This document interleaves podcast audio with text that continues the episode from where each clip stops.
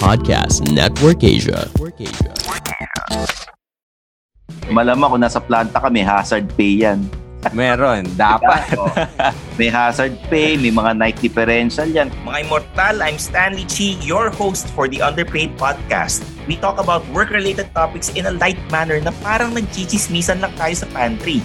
It's a pro-employee podcast na siguradong relatable sa lahat ng nag-opisina, pumapasok man, petics o work from home. So subscribe to Underpaid and enjoy the show.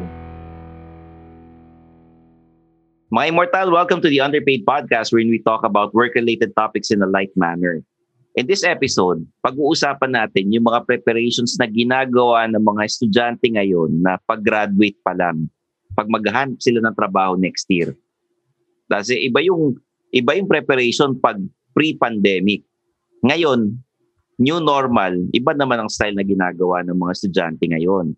At para sa mga immortal na syempre naghahanap-hanap rin, yung gusto nila ng new year, new job, eh, swerte natin dahil meron tayong special guest. He's also a uh, kapodcast natin sa PNA. He's uh, the host of Small Talk with Alec Cuenca. Syempre, the one and only, Mr. Alec Cuenca. Yes, thank you. Thank you for having me on the show, Sir Stanley. Hey, thank um, you for um, accepting my invite. Akala ko di mo ko papansinin eh. Hindi, nung nag-post ka po talagang, and uh, when you posted dun sa Podcast PH looking for uh, people, nakita ko marami nang nag-comment eh. So parang, ah, sige, sayang. Uh, dapat, siguro hindi pa naman ako late masyado, kaya minessage pa rin kita. Kaya thank you. Thank you so much for having me here.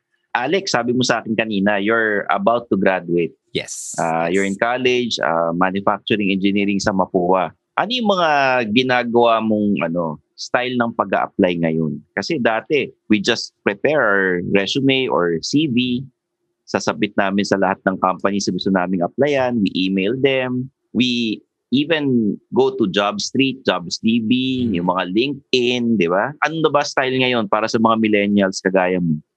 I think medyo similar pa rin naman yung style. Pero uh, siguro ang pinag pinagkaiba lang. Kasi uh, the main difference from before sa ngayon is that knowledge is very available. And so there are many ways to actually level up your skills pagdating sa mga trabaho. I think the competition became more, uh, became tighter pagdating sa paghahanap ng trabaho. Mm-hmm. Uh, lalo na ngayon, ang dami talaga nawawalan ng, ng mga trabaho. So it just became harder, lalo na rin sa mga fresh graduates. Isa sa mga ginagawa kong preparations para sa paghahanap ng trabaho, sinwerte rin kasi ako na when I was enrolled in this particular course, sa isa sa mga subjects ko natira, we were required to enroll in Coursera. And Coursera is like this free platform that you can uh, study courses from different universities around the world. So, ang ginawa ko, since uh, ang manufacturing engineering more on the processes, more on engineering, uh, para siyang kapatid ng mechanical engineering eh. Pero ang ginawa ko, naghanap ako ng mga ng mga courses na talagang I think would be would help me stand out from the rest. And that includes a lot of soft skills training. Isa sa siguro sa isa sa mga talagang pinaghandaan ko nitong nitong parating na. Kasi parang meron kang ano eh, meron kang kakaibang feeling pag, pag, pag graduate ka na. Feeling mo talaga parang nagra-rush ka na. Aayusin mo na talaga. Unlike nung mga first three years ng college, talagang sige, petics lang, ganyan. Pero nung pagdating ng fourth year, oh sige, eto na, seryosohin ko na. Pagdating nun, parang ako, napilitan talaga ako maghanap ng paraan. Kasi I wasn't like the most of the students um, in, in Mapua where they're really, uh, hindi, hindi naman sa nerdy, pero they're into the technical side of Talagang things. ano, yung, hindi sila yung practical application ba, ganon? Mm-hmm. Sila, mas ano sila, mas, mas, sila. Yes, uh, mas mas ano sila, mas booky sila, mas theoretical sila and mas mahilig uh-huh. talaga sila sa mga ganyan ganyan. Ang ang sa akin kasi, kaya ko naman ipasa. Talagang papasa naman ako sa engineering stuff. Pero sa akin kasi, that's not like my best strength pagdating sa engineering. I'm I'm more focused on how people take care of the processes. So yun yung isang tinignan ko. First, I looked upon my strength tapos nakita ko na, okay, kung may kipagsabayan lang ako sa grade, sa ganito, medyo mahihirapan talaga ako. Kaya ang ginawa ko, nag, nag-enroll ako sa Coursera. Gahanap ako ng mga, ano, ng mga courses na ma, ma ko makakatulong sa akin. Isa sa ginawa ko dun, para nag-enroll ako sa project planning So yun, sabi ko, it's, it's something that was discussed in one of my courses, pero it's not something na talagang pinag-aralan ko. So inaral ko siya. And yung project management na yun, nagulat ako na sobrang halaga doon ng soft skills. Na ito yung feeling ko na strength ko eh na magsalita, makipag-usap, you know, how to listen and try to Yeah. manage other people. So yun ang pinag-focusan ko talaga. Yan yung mga hindi tinuturo sa mga college students. Yung soft skills tulad ng pag nag-opisina ka na, yung makikisama ka, Mm. marunong kang ano, yung makiramdam, yung body language ng tao or ng kliyente, babasahin mo, di ba? Ano yan eh, ah, masyado kasi tayong ano sa school, yung parang sabi ng teacher, oh, ito aralin niyo to, may exam tayo. More on ganun eh, minsan minimemorize, hindi nyo na naintindihan, di ba? Pero ikaw, natutuwa ako kasi may kusa kang mag-enroll sa Coursera. It's free. di ba? It's online courses yan eh. Yes, uh, Oo. there are a lot of scholarships na pinapam alam ko nagpamigay nga yung DOST last month eh nag ng parang libre talaga pero yung iba may bayad Oo. pero yung iba libre Hindi naman ganun kamahal eh, di ba? Hindi mga uh, tw- yung iba uh, $10 $25 Oo. $50 na yung Mac Diba? pinakamahal Eh, kung ikaw nga eh nakakapunta ka ng ano ng coffee shop na mamahalin para bumili ng kape, eh, madali lang sa yung Coursera. Etong pandemic, nagbago yung ano nyo, yung style ng pag-aaral ninyo, even yung Mm. paghahanap ng trabaho, lahat nagbago. Work from home. Sa batch ninyo, since kayo ang unang gagraduate, na baga parang mga ano kayo, pandemic graduates kayo eh Mhm. Ano yung mga in-advise sa inyo ng mga professors ninyo, ng mga na, taong nasa paligid nyo? Uh, siguro ang pinaka uh, paulit-ulit lang nila sinasabi. Kasi ngayon, uh, sa mga lessons, unlike pag nasa klase ka, ano eh, kahit papaano nakikita ka ng professors. Eh. They can see you how you work. They can see how you submit your your your projects, your assignments. Dito, ang kasi kahit uh, mapua, hindi nila nire-require, I, which I think is really weird, hindi nila nire-require na i-on yung mic ah, yung, yung mic and yung camera, kahit yung camera na lang, to, to see man lang na meron ngang kausap yung professor. So, laging parang ang paulit-ulit na sinasabi ng mga prof ko noon na, okay lang yan, kahit na hindi, pero sana hindi nyo pinipetiks-petiks. Sana hindi nyo, alam mo yun. Kasi, kung, kung tutuusin talaga, like, no, hindi ko naman sa sinisiraan yung sistema. Kasi mahirap talaga, nag-a-adjust talaga tayo- tayong lahat. Pero yung iba talaga kasi parang dumali pa nga eh. I mean, dumali pang pumasa hindi matuto, dumaling Oo. pumasa. Parang feeling ko madaling makapasa ngayon dahil iniisip ng mga professors, pandemic ngayon, di natin alam yung mangyayari in the future Mm-mm. at sila nakaka-relate, may pamilya rin sila, ayaw nilang bumagsak yung mga anak nila sa klase. So, Mm-mm. parang ano eh, kumbaga, sige, ibigay na natin to sa estudyante para ano, para makagawa tayo ng kabutihan bago man lang magunaw yung mundo, di ba? Oo, ganun, ganun nga yung iba eh. Kaya nga ako, sobrang, eh, yung iba kong mga courses na natira, na kahit na dulo-dulo na, dapat mahirap na eh. Oo. Ang dating pa sa akin, parang, ay hindi, sige, papasa naman yan. Parang ganun eh. So, ah, ang, ang parang pa, ulit-ulit lang na paalala sa amin na nasa inyo yan eh. Hmm. Like, kayo yan. Kayo naman ang haharap sa labas eh. May, may, may, ah, may diploma kayo, anong man grades nyo, kayo pa din yan. So, kung anong, kung paano nyo pinapractice yung mga inaaral nyo ngayon, siguro yun, yun talaga yung dadali nyo outside. So, yun ang paulit-ulit nilang sinasabi namin na take this seriously. Kaya ako talaga na, na ano ako sa kung paano yung ibang sistema. Siguro hindi pa talaga naka-adjust, pero yun. Yo, what's up? This is Real Talk Darbs. Join me as we talk about life, love, relationships, and hear me drop wisdom bombs on every talk. Do check me out in Wisdom Bars with Real Talk Darbs podcast. That's Wisdom Bars with Real Talk Darbs podcast, now part of Podcast Network Asia. Check me out. Yalla bye. Ito yung mga lower batch sa inyo, mga third year na papuntang fourth year pa lang. Ah, sila yung unang talagang masasabi natin na na ma-experience sila yung buong school year na buong pandemic na ano, at Mm. least kahit papaano sa yung mga professors sa inyo parang ano trial version kayo ng Oo. ano eh ng COVID-19 na estudyante. eh. Tumaas ba yung tuition ninyo? This sem? O same dapat dapat hindi. Dapat hin- dapat nga mas malaki ang bawas eh. Uh, I think uh, a lot of students that's what what they're uh, asking for sa mga universities. Nababaan niyo total wala. Pero most of the universities are also are also taking take uh, look taking care of their employees in the school, the profits. And so medyo mahigpit din sila. At at max nakuha namin is at least 15% discount sa buong gastos. 15% yung yung pero yung ano ibang mga gastos like athletic fee, mga miscellaneous andyan pa rin. Pero yung mga laboratories, yun mga nawala na yun. Athletic they are-? Paano Mm. kayo mag-ano? Yun Hindi ba kayo na kahit na online classes?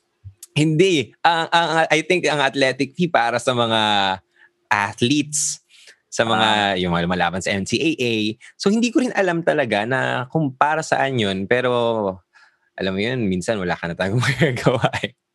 Pero do you So- miss ano going to school?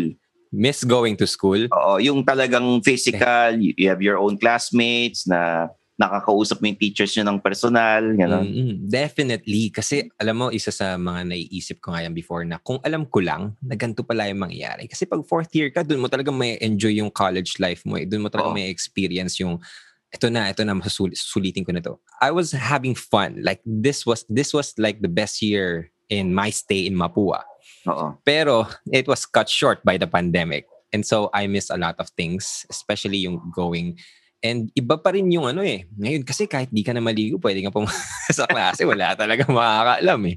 So alam mo maraming mga bagay na na, na, na napigil, na, na, nasayang dahil nga Ah. sa pandemic. Pero, Oh. ayun. Kayo yung mga estudyante na sanay kayo to meet online. Kasi meron Hmm. ng ano, Yeah. meron ng video calls, meron ng messenger. Hmm. Dati kasi, nung kami mga immortal eh nag-aaral, yung text eh bago-bago pa lang. So kayo, you meet parang alam mo kahit 24/7 kayo mag-usap-usap na magkakaklase, pwede. 'Di ba? Nakikita niyo ginagawa ng mga classmates niyo online. Alam niyo kung saan sila nagbabakasyon. Dati, pagka nag-ano kami, nag, after the sem break, makikita mo yung classmate mo biglang pumayat or biglang tumaba, nag-iba itsura, yung alam mo na, yung nagbinata bigla or yung Ah. ano. Yeah, biglang dati hindi marunong mag-ayos to ngayon, biglang uy. Okay ah, parang i- ang, ang nakakatawa pa nga, akala na, akala ko, kami yung unang batch. Uh, and syempre, meron naman na kaming alam sa mga online-online. Pero ang nakakagulat is marami pa rin talagang hindi alam Mm. yung mga yung pagdating sa online. Minsan, um, isa sa mga nakakatawang experience ko ngayong uh, pandemic is na uh, may, nakita ko yung kapatid ko. Yung kapatid ko naka-enroll sa online school. Tapos, ang ginagawa nila, dalawa yung ano nila, video video chat nila. Mm. Yung isa kasama yung teacher, yung isa wala.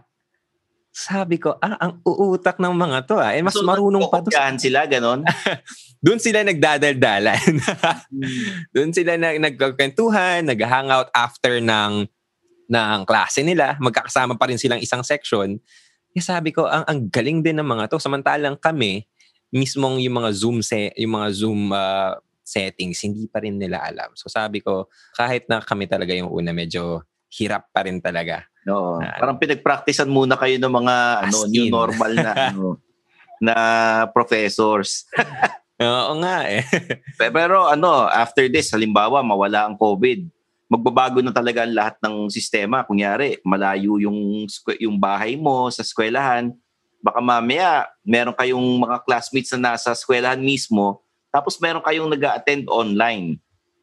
No? Meron, natin alam meron eh. mga hybrid na na systems. Oo. Saka kayo yung mga bagong immortal na darating. Kailan ang graduation nyo? Sa March? Hmm, sa March. Kayo yung mga bagong immortal na hindi nyo na kailangan bumili ng mga long sleeves pagka papasok na, di ba? Oo. Hindi nyo yata kailangan ma-meet yung mga boss nyo or yung mga mag interview sa inyo eh. Puro Zoom na lang. isa sa ano, isa sa siguro pinapasalamatan ko rin dahil sa Mapua. Meron silang, well, I think most of the universities, I heard that you're also a graduate from UST. Hmm. And tayo, yung mga schools na yan, ah, meron silang mga career expo. May mga pakana mga schools na parang yung mga company sila na yung nandun. As in, magpapasa ka na lang, i-interviewin ka na, then may trabaho ka na. And yun yung requirement sa amin. Um, ni-require kami na magpasa sa 10 na companies sa Grab Jobs. Not sponsored. Pero sa Grab Jobs, na nagpasa kami ng 10. Tapos, yung sa, pag nagpasa ka doon, meron ng mga template na questions.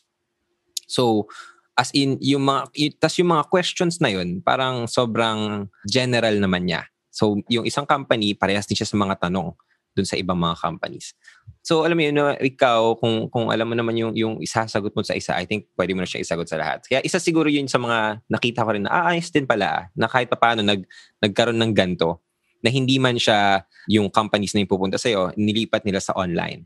Kaya yun, ta, nagpapasa pa rin ako and um, may mga companies naman na sumagot na. Kaya very excited. Ah, Nako, enjoyin mo yan. Masaya mag-apply ng ano eh.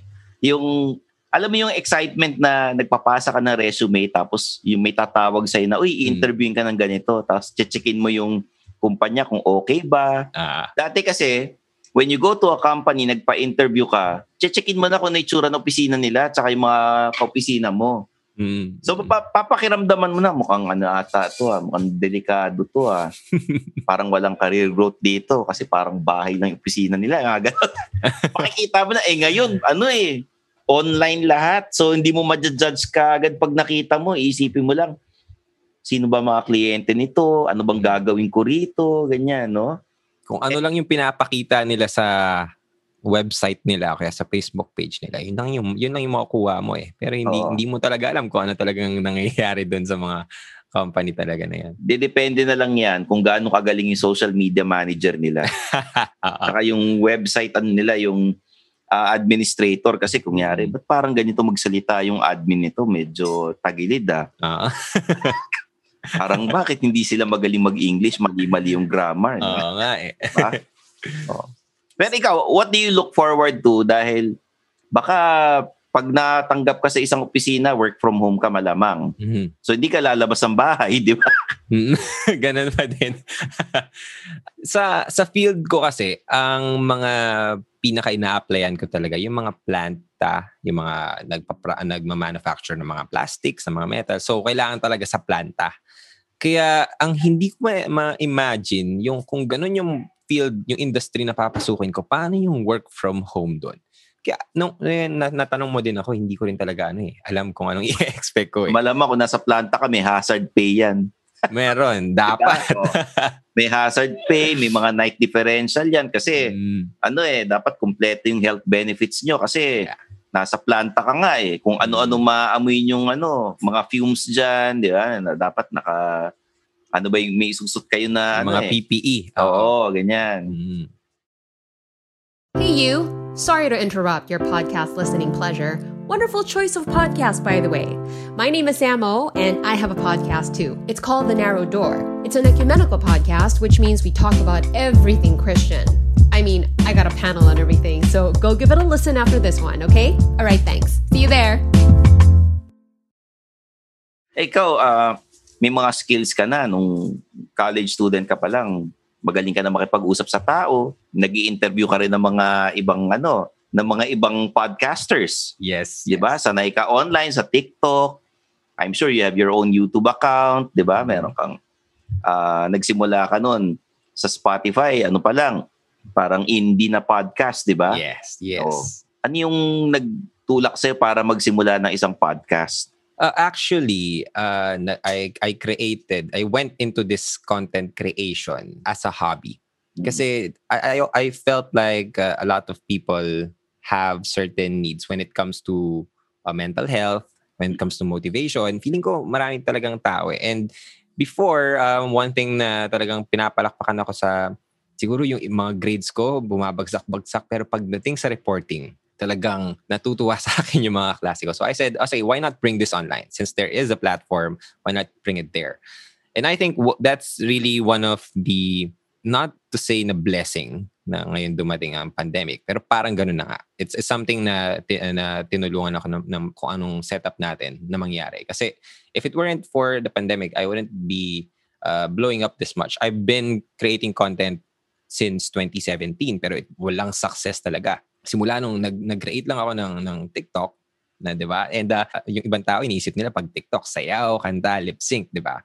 Nung gumawa ako ng TikTok, ang ginawa ko is I created one minute motivational Mabilis videos. lang panoorin. Kung yari parang Mabilisan. ano, oo, yung parang, yung hindi mo, parang pag nagmamadali ka, Oo. hindi ka mabobore, parang kagigising pa lang, gusto ko ma-motivate, Ah, Ito, one minute lang kay Alec Mm. Cuenca, yung small talk, di ba? Isa lang, isang video one minute tapos okay ka na, pwede ka na wag mag-TikTok tas laban na ng araw mo. So yun Oo. yung yun yung yun yung nakita ko. Tapos tinry ko, sabi ko okay naman. And eventually yung mga yung yung ibang yung yung mga followers ko sa TikTok dumiretso na sa mga iba kong social media accounts. And that's where it uh, I think that's where the podcast actually grew this much. Yun nga sinabi mo nga na isa sa ano yung pakikipag-usap. Yun, yun, is, Mm. Ito talaga siguro isa rin sa nakita ko na alam mo yun, na, na blessing talaga eh. There's no other word for that. Pero it's something that I was preparing myself for. Alam mo talaga, yun ang, yun ang, yun, yun ang mindset ko nung patapos na ako dito sa engineering. Sabi ko, mahihirapan talaga ako. Kailangan kong kumi, kumawa ng ibang skills. Kailangan kong mag-aral. Kailangan kong mag-excel sa ibang bagay. So ito yung ginawa ko. It's about uh, talking with people. It's having that confidence na ipresenta mo yung sarili mo sa harapan ng ibang tao. So That's- pwede nating sabihin na ano, Alec, pagdating sa job interview, hindi ka na mahihirapan. I don't think so. Medyo kampante na naman ako. Oo. Parang, okay guys, kung ayaw nyo, gusto nyo, i-check nyo na lang yung podcast ko. Wow. Eh, Kasi, sa totoo lang, ano, ang job interviews naman, parang nagkukwentuhan lang kayo. Mhm. Siyempre, pagka kinausap ka ng employer, titingnan niya, papakiramdaman niya kung magalang ba to, maayos ba siya makipag-usap. Kina- hindi naman, wala pa akong na, nakitang ano, job interview na parang nagkwento na kinabahan sila or what, no? Mhm. So, Ah. yun, yun din ang nakita ko. Parang kwentuhan lang talaga. Kaya Tuhan sabi lang ko, talaga eh. Tini- iniestima nila kung okay bang pakisamahan to? Makakatrabaho to kaya to ng mga empleyado namin?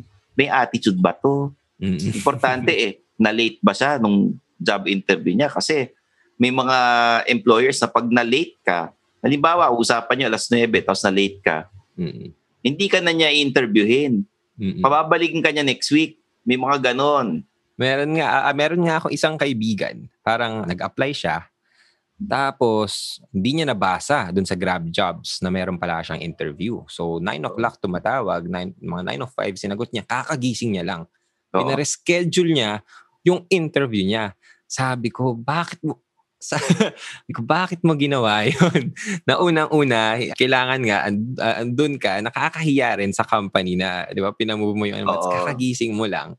Kaya isa talaga sa mga kaya isa sa rin sa mga na- pinapasalamatan ko yung at least ngayon, you know, with the podcasting and the content creation, I, I try to make it very professionally as much as it is a hobby, Mm. as much as it, ano mo yun, uh, it's content creation. I take it really professional. When I interview people, I really do my job. I really prepare.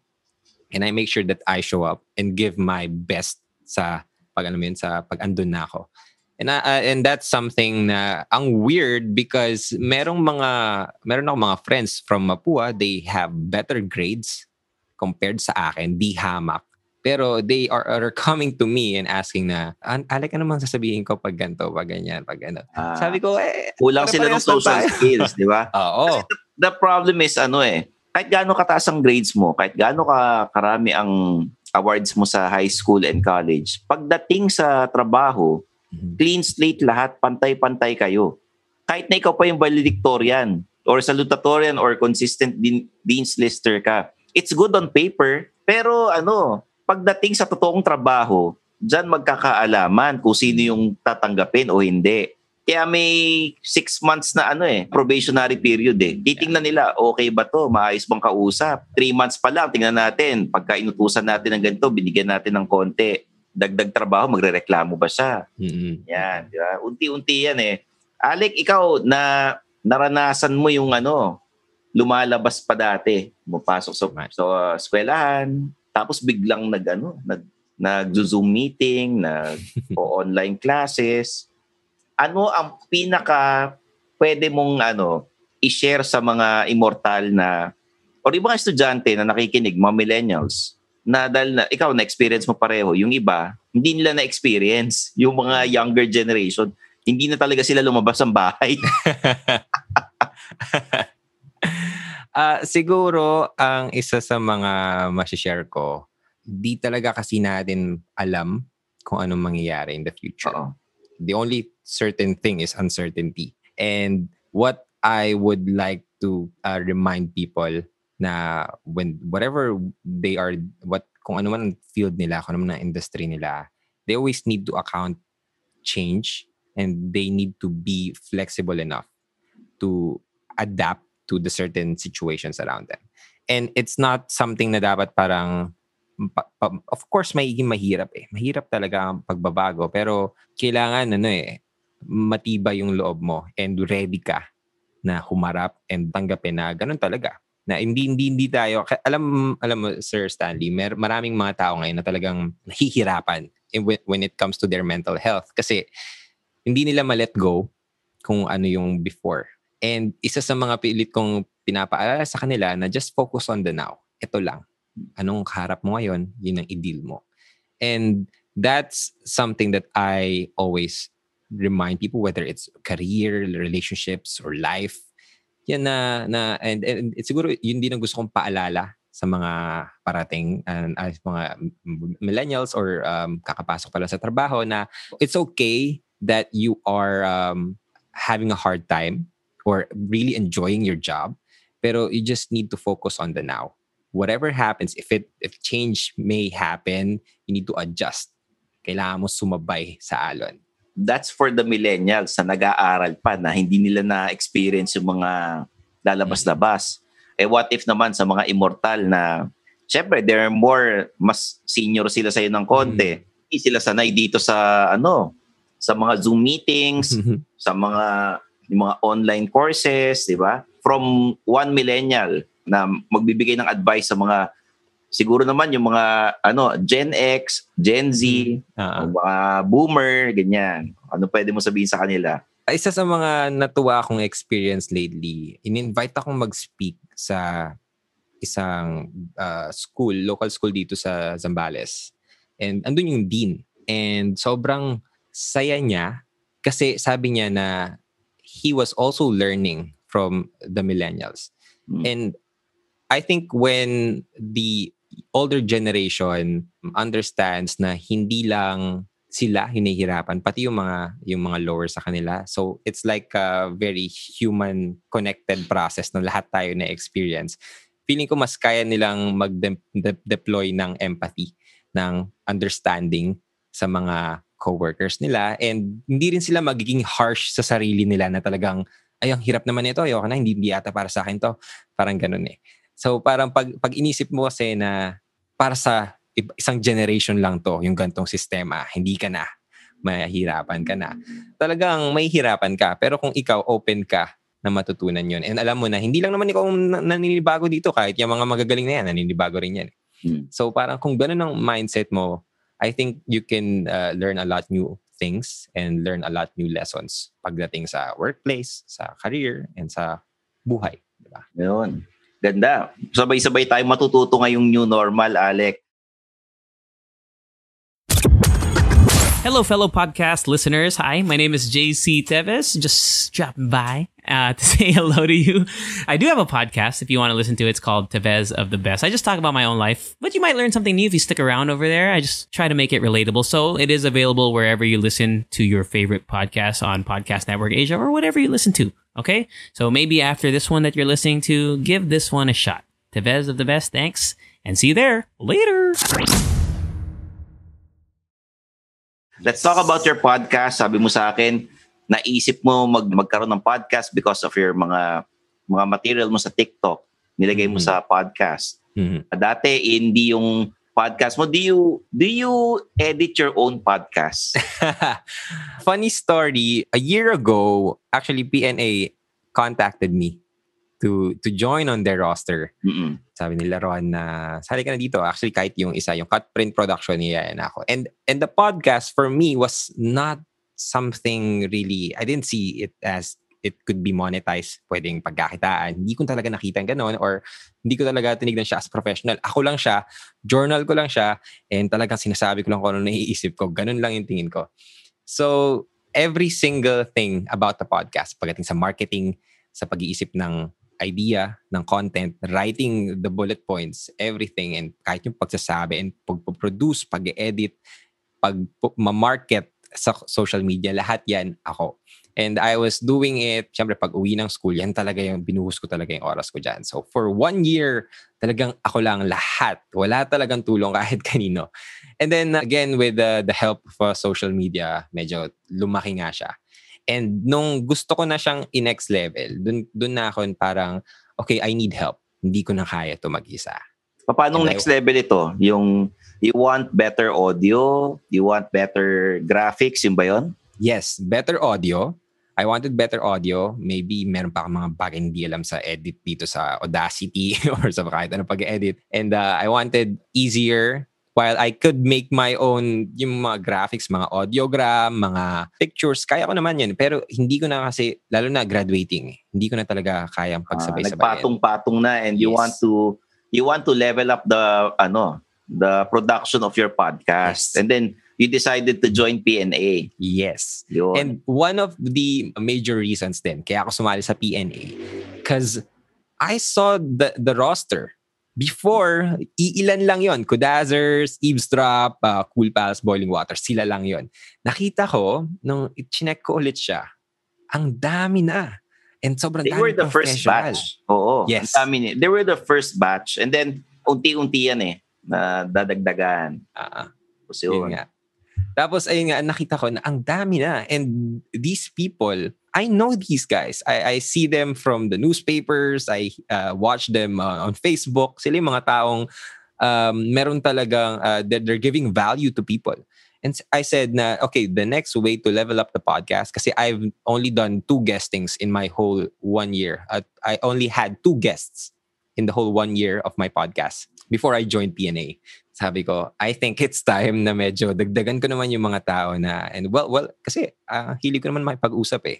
So bakit hindi ako, bakit hindi ko i-open yung podcast ko sa ibang tao? That's why I am doing my best na talaga. Pagka-sign ko sa PNA, sinabi ko agad kay Nick, uh, sa producer, sabi ko, these are the list na gusto kong makuha, ma- ma-interview, mag-guest dito sa podcast. Can you help me tap them or just message me them? Uh, they were very helpful and very cooperative naman and they helped me. Na, sige, ayan, set up natin yan, set up natin yan. Now I have almost like 30% na ano na umuo na sa akin. Wala pang date yung iba pero umuo na sa akin. and I'm sure etong darating na 2021 yung uh, small talk podcast mas hindi na siya small talk big talk na yan Big talk na. Dami yung ano, dami lalo yung followers mo tsaka mas marami pa makikinig sa I'd like to thank you for inspiring a lot of people, especially the millennials na syempre sa pandemic nagkakaproblema sila sa mental health. Hindi lang naman millennials ang namumroblema, pati yung mga Gen X, Gen Y, Gen Z or mas matanda pa no. Dati lang kasi hindi na labelan yung mga ganyang Mm. problema. Mm-mm. Dati Diba? wala wala pa Wala. ano eh. Wala walang label diyan sa mental Oo. health na yan. Pero meron pala talaga mga science behind that. Kaya okay din na medyo na-aware din tayo sa mga ganyan. Ayun. Alec, thank you for guesting sa Underpaid. I'd like you to ano, promote mo naman yung podcast mo sa mga immortal na nakikinig sa atin. No, uh, I just want first to say thank you, Sir Stanley, for having me here. I'm really excited to have you on my show, and uh, I can't wait for that.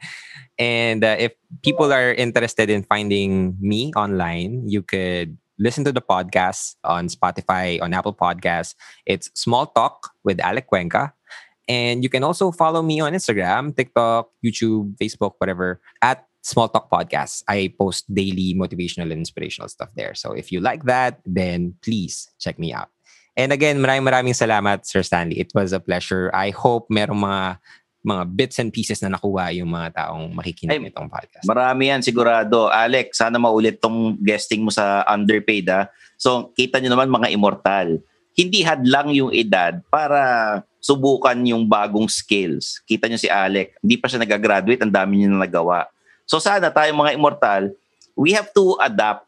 Kasi pag hindi tayo nag-adapt sa new normal, sa mga Zoom meetings, sa pagiging high-tech ng panahon ngayon, eh baka mapag-iwanan tayo at baka may mga pumalit sa atin na hindi man mas bata, baka mamaya kasing edad nyo, mas high-tech lang yung pag-iisip at marunong mag-adapt sa new normal.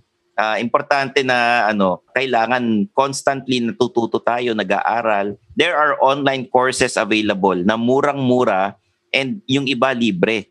So sana mga immortal instead of instead na naglalaro kayo ng PlayStation or Hindi naman masama. Okay lang paminsan-minsan, no? Nod kayo ng Netflix, okay lang naman yan, no? Pero learn new skills. Especially sa panahon ngayon na work from home tayo, hindi na tayo masyado lumalabas, hindi na natin problema yung traffic masyado kasi wala, nasa bahay na tayo eh. So ayan, thanks for listening to the Underpaid Podcast. Uh, it's produced by Podcast Network Asia. And if you have your own podcast, I hope na meron kayong account sa Podmetrics. Use the promo code underpaid, all caps na underpaid. And uh, you'll get your rankings, yung ilan na nakikinig sa inyo, saan kayo mataas na, na bansa, di ba? Ikaw ba, Alex, saan kayo bansa na mataas? Bukod sa Ah, Pilipinas, Japan, saka Dubai. Meron Oh, kita mo na, oh. Listeners doon. di ba? Hindi nila malalaman niya kung wala silang ano, Podmetrics. Podmetrics, yes. Ayan, mga Immortal, I hope you um, enjoy the show and pag nasa Apple Podcast kayo, please rate our program or podcast and leave a comment. Tapos subscribe to Underpaid on Spotify and Anchor. Ayan, there you have it. I'm your host, Stanley Chi, and this is the Underpaid Podcast.